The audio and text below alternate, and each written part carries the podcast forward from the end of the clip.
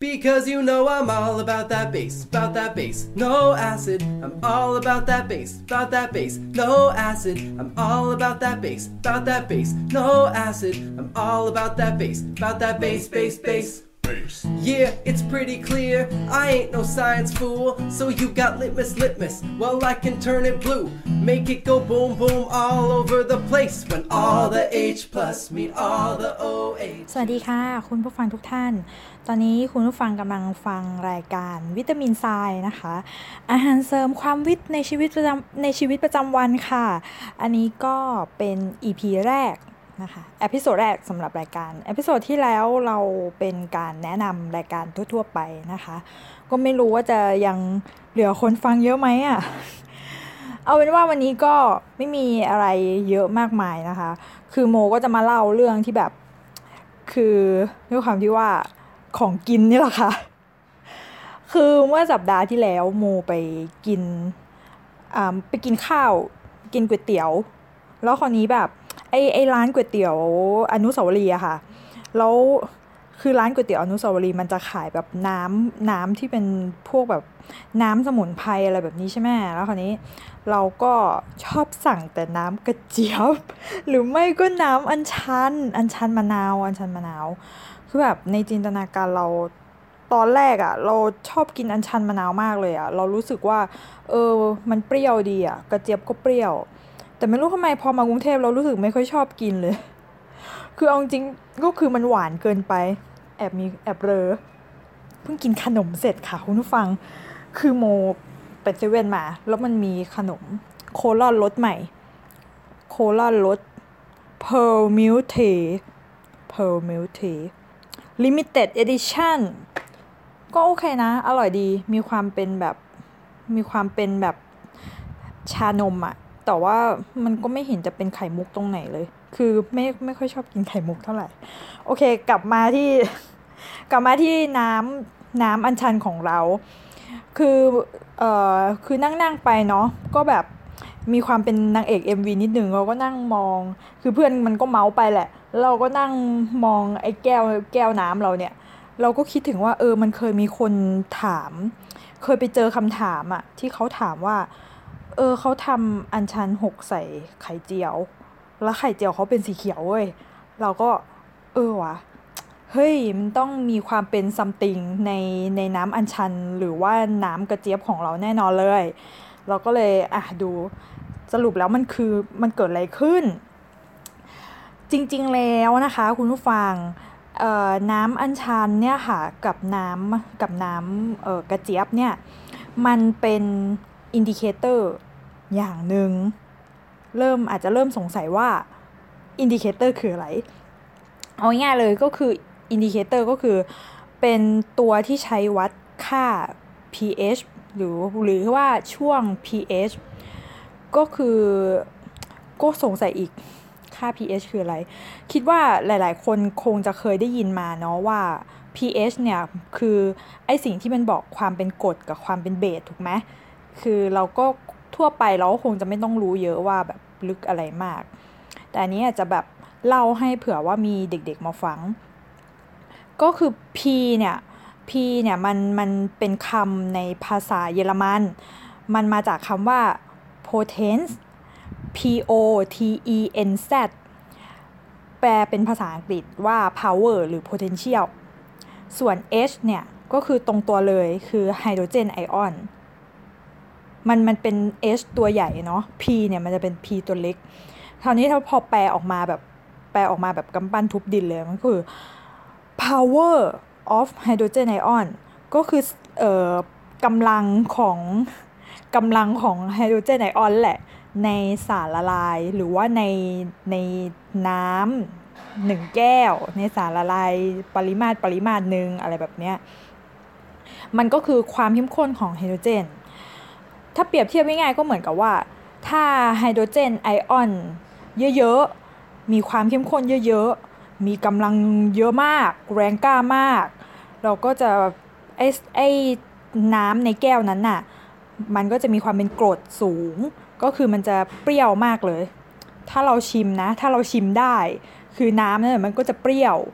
แต่ถ้ามันแบบแบบเป็นกรดแบบกรดสูงมาก อันนั้นคือเรากินไม่ได้แล้วเพราะว่ามัน ค่า pH มันแบบต่ำเกินไป เดี๋ยวร่างกายจะยุ่ยซะก่อน เนื้อเยื่อยุ่ยไปซะก่อน ส่วนถ้าสมมุติว่าไฮโดรเจนไอออนเนี่ย แบบมีปริมาณน้อยหนึ่งแบบในสารละลายอะเนาะก็คือนิดเดียวอะไม่เยอะมาก แบบอ่อนแรง ไม่มีพละกำลังที่จะไปสู้กับเขาอะไรแบบนี้ ไอสารละลาย สารละลายในแก้วนั้นน่ะน้ำในแก้วนั้นน่ะมันจะมีความเป็นเบสหรือว่าด่าง คือถ้าเราชิมได้อะมันจะมีรสฝาดฝาดฝาดฝาดเฟื่อนเฟื่อนอย่างยกตัวอย่างในชีวิตประจำวันเราอย่างเช่นแบบพวกน้ำปูนใส น้ำขี้เถ้า คือเอาขี้เถ้ามาละลายน้ำอะมันจะแบบมันจริงมันมันก็ละลายได้ มันจะแบบมีความฝาดฝาดนิดนึงอะไรเงี้ยแอมโมเนียอย่างเงี้ยคือเราชิมแอมโมเนียไม่ได้หรอก อย่าไปชิมนะคะ มันมันแบบความเป็นคนมันสูงเกินไป มันไม่ดีต่อสุขภาพ คราวนี้เรารู้แล้วว่าแบบ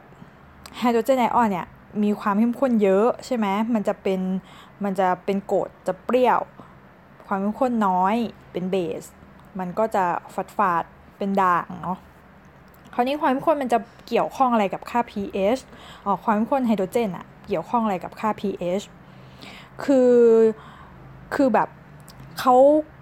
คือนักวิทยาศาสตร์เขาก็ไปคำนวณอะมันออกมาเป็นสูตรทางคณิตศาสตร์อะคือ มันก็จะแบบถ้าเป็นเด็กมปลายเนาะไอสูตรแบบเนี้ยเด็กเขาเรียนกันสมัยมปลายแต่ไม่รู้ว่าเดี๋ยวนี้มันเรียนกันตั้งแต่มต้นหรือเปล่านะเขาก็จะแบบให้สูตรมาใช่ไหมความเข้มข้นของไฮโดรเจน มีค่าเท่ากับ 10 ยกกำลังลบ pH หรือ pH เท่ากับลบล็อก ความเข้มข้นของไฮโดรเจนไอออน คือเด็กเขาก็จะแบบท่องเอาไปทำข้อสอบกันอะไรอย่างนี้ แต่ถ้าเราจะจำง่าย ๆเลยอะ่ะ ก็คือถ้าสมมติว่า แบบมีไฮโดรเจนไอออนเยอะๆ คือมีความเข้มข้นเยอะๆ มีกำลังมากๆ ค่า pH เนี่ยจะต่ำ เหตุผลคือถ้าดูจากสมการก็คือมันติดลบล็อกเนาะ ก็คือมันจะแบบมันจะตรงกันข้ามกันอะ อืม พอพอเรา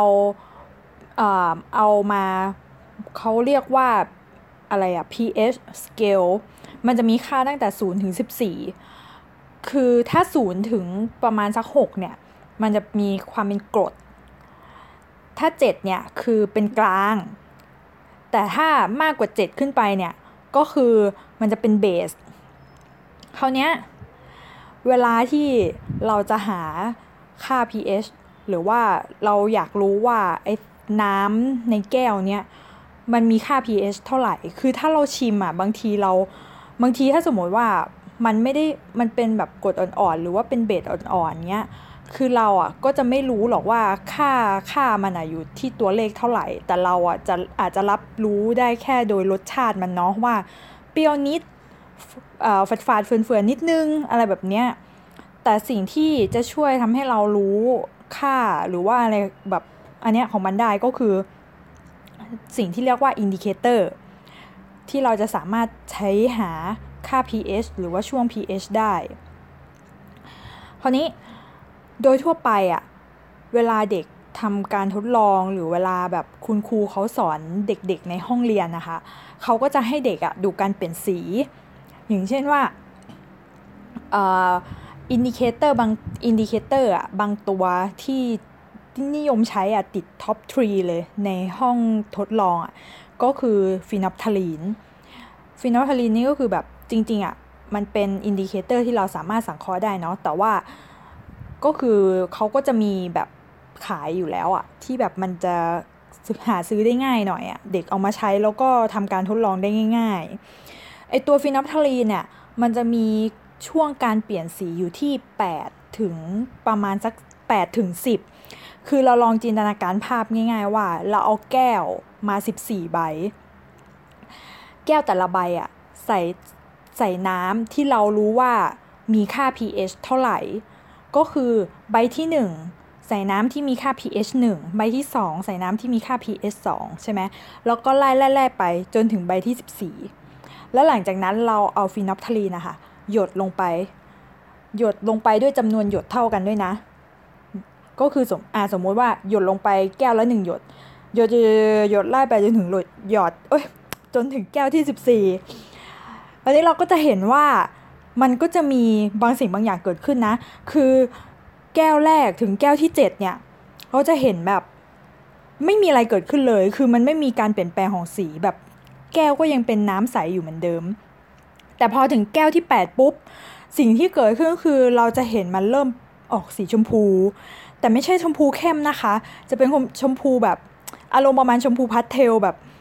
แบบใสๆแบบชมพูน่ารักน่ารักแบบความรักความความรักเริ่มผีบาน อะไรแบบเนี้ยพอแก้วแก้วที่9อย่างเงี้ยเราจะเห็นว่าความเข้มมันเพิ่มขึ้นแล้ว แต่พอแก้วที่ 10 ปุ๊บอะ คือสีมันจะเปลี่ยนเป็นสีบานเย็นเลย แก้วที่ 10 ไปเนี่ย 10 จนถึง 14อะค่ะ จะเป็นบานเย็นแบบบานเย็นบานเย็นเลยอะไอ้8ถึง10นั่นแหละที่เราเริ่มเห็นสีจนสีมันเปลี่ยนที่เปลี่ยนไปเป็นบานเย็นอะเขาเรียกว่าช่วงการเปลี่ยนสีคราวนี้มันจะมี indicator เนี่ยหลายตัวที่เขาใช้ที่เวลาเด็กๆ เขาจะใช้ในการแบบในการทำแบบนี้แหละ ไล่แบบเนี้ยดูช่วงแบบเนี้ยค่ะ ยกตัวอย่างเช่น ไอ้เมื่อกี้ phenolphthalein มันเป็นการเปลี่ยนสีช่วงช่วงที่เป็นเบสเนาะ indicator ที่มีการเปลี่ยนสีในช่วงที่เป็นกรดก็อย่างเช่น ตัว methyl orange เปลี่ยนอยู่ในช่วง 3-4 เปลี่ยนจากแดงไปเป็นเหลือง คือพอแก้วที่ 3อะจากตอนแรกเรา แก้วที่ 1 แก้วที่ 2 ที่เราหยดลงไปมันเป็นสีแดงใช่ไหมคะพอแก้วที่3เนี้ยมันจะเริ่มออกสีส้ม พอแก้วที่4เนี่ยมันจะเป็นส้มออกเหลืองอะ่ะพอแก้วที่ 5 เป็นต้นไปนี่คือเหลืองไปเลย จนถึงแก้วที่ 14 3 กับ4เนี่ยคือก็คือช่วงการเปลี่ยนสีของมัน อีกอันนึงที่ที่น่าจะใช้เยอะก็คือบอมไทมอนบลูที่แบบมีช่วงการเปลี่ยนสีในช่วงแบบ ค่ากลางๆก็คือ pH ที่ค่อนข้างจะกลางๆหน่อย6ถึง7อะค่ะ มันจะเปลี่ยนจากสีสีเหลืองไปเป็นสีน้ำเงิน คราวนี้เราก็จะเห็นว่าเออ indicator มันก็จะมีแบบหลายหลายแบบหลายประเภท การเปลี่ยนสีก็เปลี่ยนไม่เหมือนกัน ช่วงที่เปลี่ยนสีก็เปลี่ยนไม่เหมือนกัน ดังนั้นเวลาที่เด็กเขาแบบเวลาที่เราจะหาค่า pH ของของน้ำตัวอย่างที่เราเอามาอย่างเงี้ย เราจะต้องใช้ indicator หลายตัวเพื่อเทียบเพื่อหาช่วงของมัน แล้วสุดท้ายเราจะได้ช่วงที่แคบมาก เพื่อที่จะสามารถแบบเอาเอาเอามาเอามา merge กันเนาะเอาแต่ละอันมา merge merge กัน เราก็จะรู้ว่า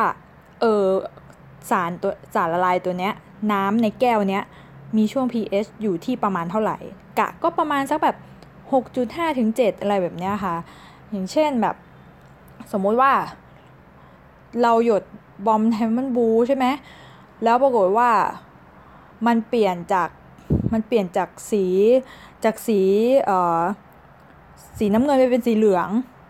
แสดงว่าสารของเราเนี่ยน่าจะเป็นเบสเออคือพอเราหยดลงไปปุ๊บมันเป็นสีเหลือง แสดงว่าสารของเราน่าจะเป็นเบสแล้วพอเราหยดเอ่อ phenolphthalein ลงไป สารของเราใสกิ๊กเลย แสดงว่าสารเราอะ่ะมี pH ต่ำกว่า 8 ถูกไหมคะ แต่ว่า bromothymol blue มันเปลี่ยนค่ามันเปลี่ยนเป็นสีเหลืองไง แล้วช่วงมันอยู่ 7 อยู่6ถึง7แสดงว่าสารเราพอพอเราเอาพอเราเอา indicator สองอันนี้มา merge กัน แสดงว่า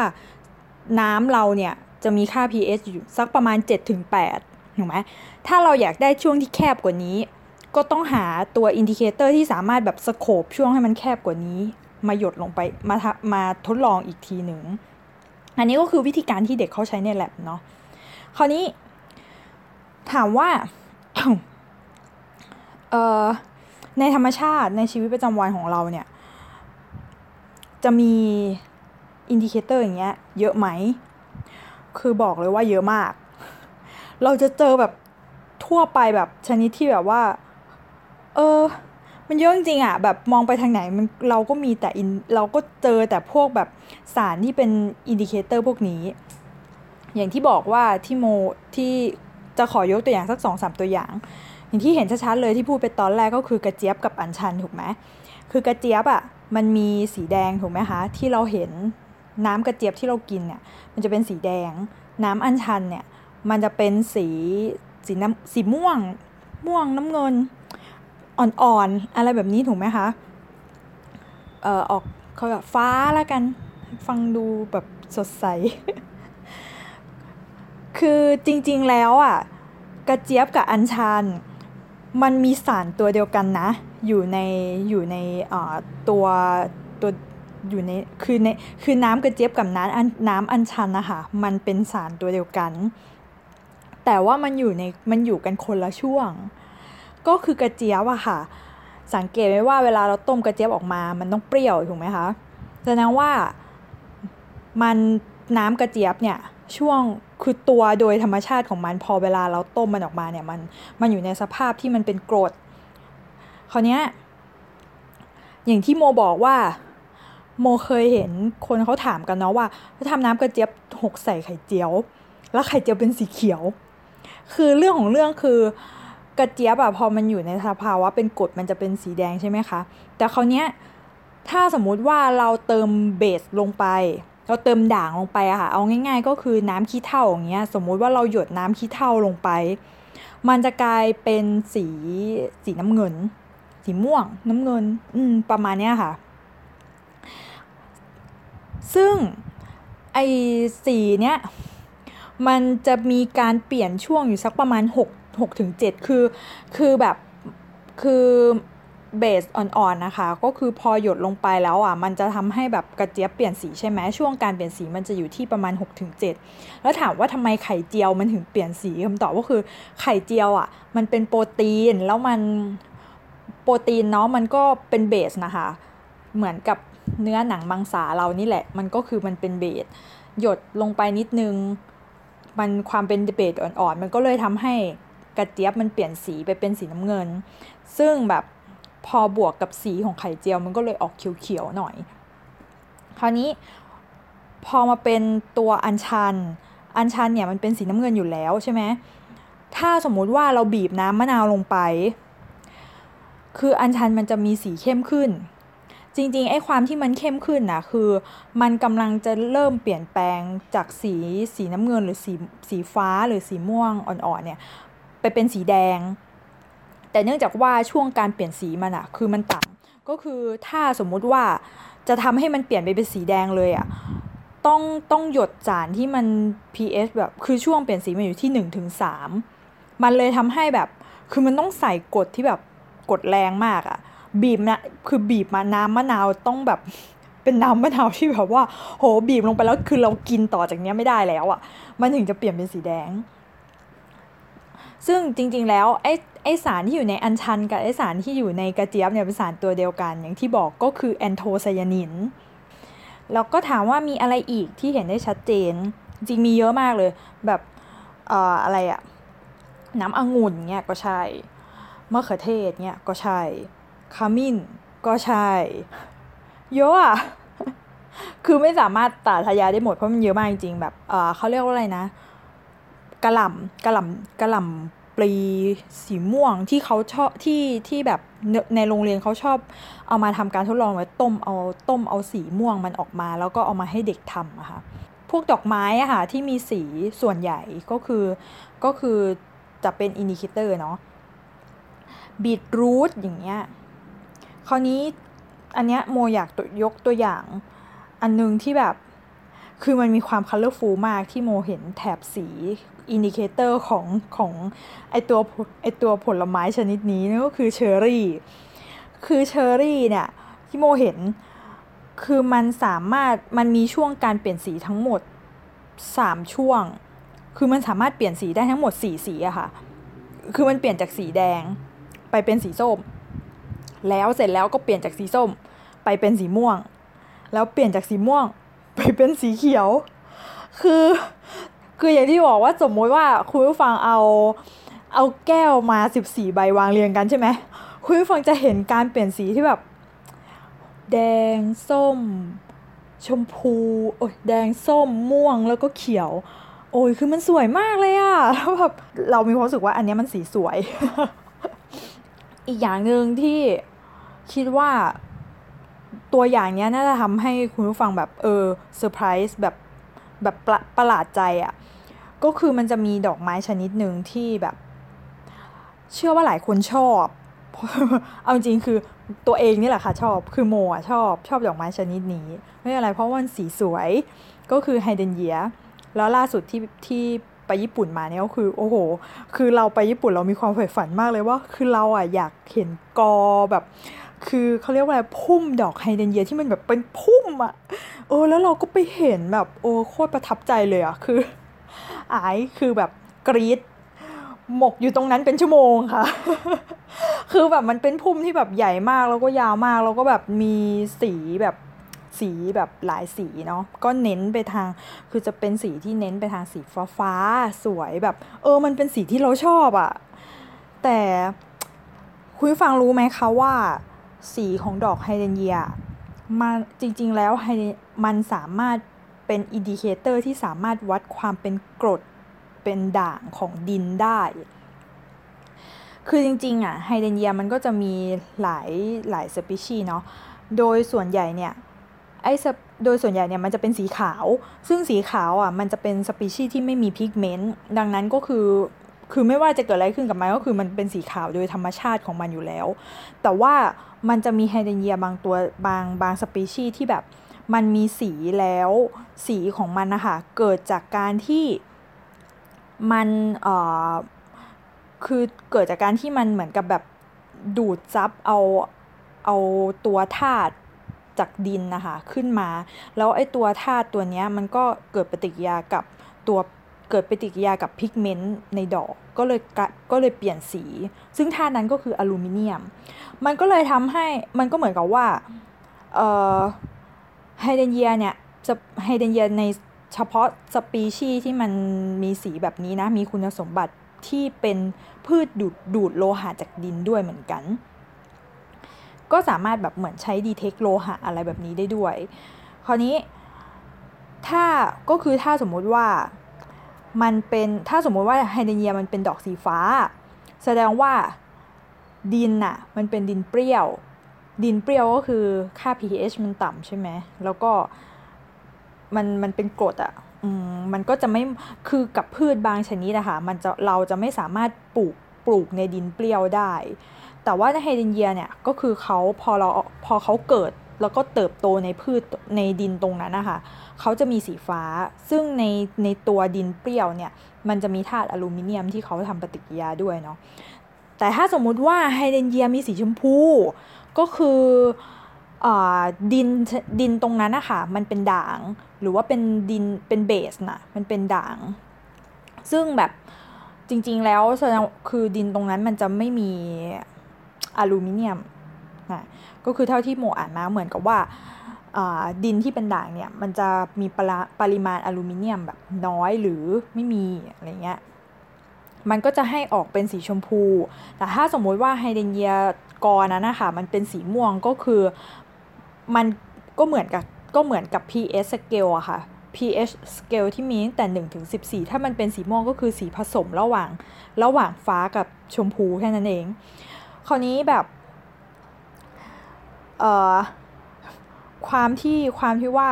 อันนี้คือพอเราหาคุณสมบัติของไฮเดรนเยียเนาะเออมันก็เกิดมีความเซอร์ไพรส์ขึ้นมาว่า มันเป็นพืชประเภทที่แบบสามารถ detect โลหะจากดินได้ จริง ๆ ความเป็นกรดเป็นด่างของดินนะคะ มันเกิดขึ้นจากว่าในตัวดินเองอะ่ะมันมีธาตุอะไรอยู่ ซึ่งถ้ามันเป็นถ้ามันเป็นธาตุโลหะที่แบบอันตรายอย่างเงี้ยมันจะมีพืชบางประเภทที่มันจะแบบ ดูดธาตุโลหะชนิดเนี้ยออกจากดิน แต่โอเค อันนั้นเราปล่อยไปเรากลับมาที่ตัว indicator ของเรา เอาไว้ว่าไฮเดรนเยียเองมันก็มีเป็นพืชที่แบบสามารถเป็น indicator ของดินได้ คราวนี้จากจากที่เล่ามาเนี่ยคุณผู้ฟังก็จะเห็นว่าโดยส่วนใหญ่อะเราจะใช้วิธีการเห็นสีใช่ไหมคะ ซึ่งเรามองด้วยตา คือโดยทั่วไปเนี่ย การมองเห็นเป็นประสาทสัมผัสพื้นฐานของมนุษย์ อันเนี้ยก็เป็นเซอร์ไพรส์ของโมว่าพอโมหาข้อมูลใช่ไหมโมก็ไม่มารู้ว่า เออเพิ่งรู้ว่าบนโลกของเราเนี่ยมี indicator ที่ใช้การเปลี่ยนแปลงกลิ่นเนี่ยเป็นตัว detect ได้ด้วย ซึ่งเขาเรียกว่า olfactory indicator ขอสะกดนะคะ O L F A C T O R Y olfactory indicator ซึ่งแบบตอนแรกเราก็เซอร์ไพรส์ว่า เฮ้ย มันมีมันมีแบบ indicator ประเภทนี้ด้วยเหรอวะ แต่สิ่งที่เซอร์ไพรส์กว่าก็คือตัวอย่างที่แบบคือที่ที่มันที่มันเป็น indicator ประเภทเนี้ยคือเซอร์ไพรส์กว่า เพราะว่ามันใกล้ตัวเรามาก แล้วก็คือมันเป็นมันเป็นตัวมันเป็นสิ่งที่เราแบบ เสียน้ำตาให้กับการตายของมัน แล้วเราก็เป็นคนลงมือฆ่ามันเอง นั่นก็คือหัวหอมเพราะว่าไม่แบบเห็นไหมคะมันใกล้ตัวเรามากเลย ซึ่งหัวหอมเนี่ยโดยโดยถ้าสมมติว่าเราถ้าสมมติว่าเราคั้นเอาน้ำหัวหอมออกมาใช่ไหมคะมันมันจะเป็นสีชมพู คือมันเป็นกรด แล้วถ้าสมมุติเราเติมด่างลงไป มันจะเปลี่ยนไปเป็นสีเขียว แต่คราวนี้ยถ้าใช้การดมกลิ่น ตอนแรกที่เราคั้นน้ำออกมา มันจะมีกลิ่นของหัวหอม คือคือคือมันจะมีกลิ่นนะคะคือไม่รู้กลิ่นหัวหอมมันเป็นยังไงวะสัมผัสกลิ่นไม่ได้รู้รู้แค่ว่ามันแบบแสบจมูก เอาเป็นว่าคือมันมีกลิ่น แล้วพอเราเติมเราเติมด่างลงไปแล้วแบบน้ำน้ำเอ่อน้ำขี้เถ้าอย่างเงี้ย เราหยดมันลงไป กลิ่นมันจะหายไปเลยค่ะ คุณผู้ฟัง ใช่ก็คือมันเปลี่ยนจากตอนแรกมันมีกลิ่น แล้วพอเติมลงไปปุ๊บคือสภาวะมันเปลี่ยนเนี่ยค่ะคือกลิ่นมันก็หายไปเลย อีกตัวอย่างหนึ่งก็คือวานิลาวานิลานี่ก็ใกล้ตัวเราแล้วก็เหมือนกันคือเหมือนกันเลย ตอนแรกถ้าเราสกัดเอาแบบวานิลาออกมาเนาะ เราก็จะได้กลิ่นหอมของวานิลาที่เราแบบใส่ในไอติมแบบขนมอย่างนี้แหละ แต่ถ้าเราเติมด่างลงไป กลิ่นก็หายไปอีกเหมือนกันค่ะ เหมือนกันกับอีกพืชอีกอย่างหนึ่งที่ขอยกตัวอย่างก็คือการพลูอันนี้ใกล้ตัวคนไทยแบบเราชอบใช้น้ำมันการพลูกันใช่ปะอาจจะแบบลองทดลองก็ได้นะแบบ เออ แต่ว่าถ้าเป็นน้ำมันที่มันขายแล้ว มันก็จะแต่ง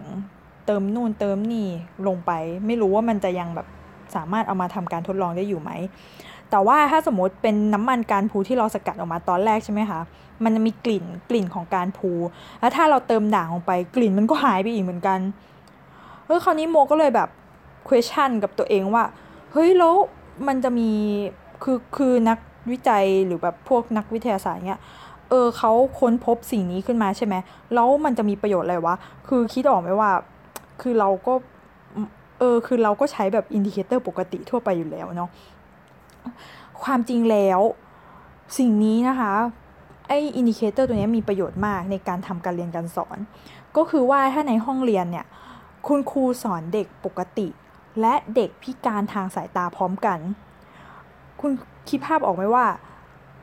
ในขณะที่เด็กปกติ ดูการเปลี่ยนสีของ indicator อย่างตื่นตาตื่นใจ เด็กที่พิการทางสายตาเนี่ย คิดภาพไม่ออกเลยนะ ว่าเปลี่ยนสีมันเป็นยังไง คิดออกไหมคะ เนี่ยคือประโยชน์ของ olfactory indicator คือมันสามารถทำให้เด็กเนี่ย สามารถเรียนรู้เรื่องเดียวกันไปพร้อม ๆ กันได้ อย่างถ้าเด็กที่พิการทางสายตาพอเราเอาหัวหอมมาเนาะเด็กที่มองเห็นเขาก็จะเห็นว่าหยดเบสปุ๊บ สีเปลี่ยนจากสีชมพูไปเป็นสีเขียว ตื่นตาตื่นใจ ส่วนไอเด็กที่พิการทางสายตา ตอนแรกมันยังมีกลิ่นอยู่เลย พอพอหยดลงไปปุ๊บ เอาเฮ้ยกลิ่นมันหายว่ะ เออเด็กมันแบบสามารถเกิดความเข้าใจในการเรียนการสอนเรื่อง indicator เนี้ยไปพร้อมกันได้นะคะ คราวนี้มาถามว่า เออแล้วแล้วเราจะรู้เรื่องนี้ไปทำไมวะ คือเราจะรู้เรื่อง PS และเรื่องอินดิเคเตอร์ไปทำไมในชีวิตประจำวันมันแบบสำคัญยังไงกับชีวิตตูอะไรแบบนี้ เออจริง ๆ ก็แบบ เออบางคนก็อาจจะสงสัยนะ เพราะโมเองก็สงสัยว่าเออเรารู้ไปยังไง ถ้าเราไม่สนใจมันมากก็ไม่ได้มีความสำคัญอะไรกับชีวิตเรา แต่ความจริงแล้ว มันก็มีความสำคัญกับชีวิตเราในระดับหนึ่งเลย อย่างเช่นว่าถ้าเราอะสมมุติว่าเราเราไปเห็นน้ำในบ่อน้ำคิดออกไหมคะแล้วน้ำในบ่อคือเราก็ไม่รู้หรอกว่ามันเป็นกรดเป็นเบส มีพิษไหมมีโลหะอะไรคือเราไม่รู้แล้วถ้าแต่ถ้าสมมุติว่าเราลองตักมาแล้ว เอา indicator โดยธรรมชาตินี่แหละ เอาอัญชันมาเทใส่อย่างเงี้ยเฮ้ยมันกลายเป็นสีแดง น้ำบ่อนั้นใช้ไม่ได้นะคะที่รัก คือมันกรดมากค่ะ คือไม่สามารถใช้ได้ค่ะมันคือมันไม่ได้เป็นสีม่วง หรือสีน้ำเงินเข้ม แต่มันเป็นสีแดง คือเปลี่ยนจากอัญชันสีสีฟ้าสวยๆเนี่ยเป็นสีแดงแสดงว่าคือเออคุณคะคุณควรหาวิธีแล้วค่ะว่าควรหาสาเหตุแล้วค่ะ ว่าทำไมน้ำบ่อนั้นมันกลายเป็นแบบนั้น เป็นกฎรุนแรงขนาดนั้น อะไรแบบนี้เป็นต้น คือมันก็จะมีประโยชน์กับชีวิตประจำวันเราในระดับหนึ่งเหมือนกัน ในการทำการเกษตรอย่างที่ยกตัวอย่างไป คนบางคนคือคือคือไม่รู้อะรู้แค่ว่าดินดินใน เลือกสวนไรนาตัวเองเนี่ยคือไม่สามารถเพาะปลูกอะไรได้ แต่แบบก็ไม่ได้คิดจะหาสาเหตุใช่ไหมว่าเออมันเป็นเพราะอะไร แต่ถ้าคุณลองคิดสักนิดอะเกิดแบบเอาไปตักดินมาแล้วเอามาแบบลองทำลองทดสอบสักนิดอะไม่ต้องอาจจะแบบเบื้องต้นเนาะคือมันก็ทำให้คุณรู้ได้ว่าเฮ้ยจริง ๆ แล้วมันแก้ปัญหาได้นะ ดังนั้นสิ่งไอ้พวกนี้ค่ะคือจริงๆมันก็มีประโยชน์ แต่เราอาจจะมองข้ามไป ผิวหนังเราอย่างเงี้ยทำไมเราทำไมผิวหนังเรา ถ้าสมมุติว่าเราเอาไปจุ่มหรือเรามือเราไปจุ่มหรือไปจับอะไรบางอย่างแล้ว เรารู้สึกว่ามันลื่นลื่นลื่นลื่นอย่างเงี้ยค่ะ